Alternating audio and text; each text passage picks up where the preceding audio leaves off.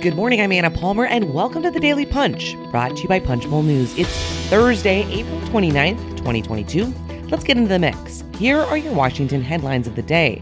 Number one, a new fight emerges over a domestic terrorism bill.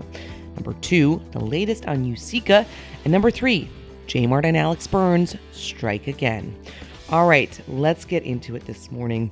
We have a very interesting top in Punchbowl News AM all focused on how House Democrats came into this week expecting quick passage of a domestic terrorism bill focused on the growing threat from white supremacists.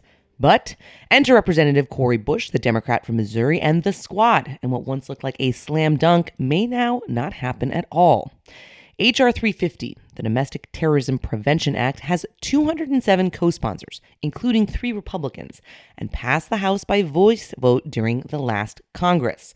The bill would create domestic terrorism officers within the Department of Homeland Security, the Department of Justice, and the FBI. Earlier this week, senior House Democrats said they plan to work with the Department of Justice to quote unquote tweak the bill. Democratic leaders said a small language revision was needed to get Bush and outside groups who are opposed to the measure, such as the ACLU and the Council on American Islamic Relations, back on board. But like all things in Washington, few things are easy. And after talking to squad members, it's clear it's not going to be that easy. We talked to several of them and are quoting them, including Representative Ilhan Omar, the Democrat from Minnesota, who said, quote, it's not happening. It's a horrible bill. Jamal Bowman, the Democrat from New York, also added, I need a clearer definition on how we're defining domestic terrorists, and we need a longer conversation around is more money needed to support this. Now, supporters of the bill were adamant the legislation created no new statutes and no new surveillance lists, despite claims from opponents. A major frustration among the bill's backers is that the progressive complaints lack specificity and were raised too late in the process to actually address them without delaying the vote. Senior Democrats had some awareness of potential problems with Bush going back to the House Judiciary Committee vote in early April. Bush was asked to, quote, take a walk instead of voting no on the bill in committee, multiple sources told us. Democratic leaders didn't expect Bush to rally enough support from colleagues and outside groups to threaten the bill. Yet here we are. There's also an interesting dynamic here that I want to just play out a little bit, and that is this undercurrent at play about the evolving dynamics both within the Democratic caucus and the CBC mm. specifically, and the ongoing tension between some members of the squad and the CBC. CBC members have long cons- been concerned that progressive challengers backed by prominent liberal groups have singled out black incumbents as their targets. Bush herself did this in 2020, defeating Representative Lacy Clay, the Democrat from Missouri, a, and a popular CBC member whose father helped found the group. Those tensions have persisted. Senior CBC members were upset that squad members who belonged to the group didn't come to a special swearing in for Representative Shontel Brown, the Democrat from Ohio, after she won a special election in November, for instance. And Bush's relationship with the CBC in particular was described by several CBC members as strained, complicated, and non existent. While several CBC members said they wanted to have a relationship with Bush following her ouster of Clay, they also complained that the first term lawmaker makes no effort to attend CBC meetings or interact with the broader group. None of these Democrats wanted to speak on the record, requesting anonymity to explain internal CBC dynamics. This episode also speaks to some of the challenges facing the CBC in a changing Congress. Some younger Democrats see themselves more as individuals than members of the group, and the once muted divisions along generational, geographical, and even ideological lines are now on public display. This is going to be a dynamic to watch, certainly in the coming days and weeks. And Bush responded when asked about her relationship with the caucus, saying, I mean, we're part of the CBC. But Bush explains her standing within the caucus differently, telling us she still has the mentality of an activist, despite serving in Congress. Bush, a prominent Black Lives Matter figure, led the protests in Ferguson, Missouri, after a white police officer shot and killed unarmed black teenager Michael Brown in 2014. And of course, she garnered a lot of national attention last year when she bucked Democratic leaders and led a multi day protest to oppose the Biden administration's decision not to extend the federal eviction moratorium.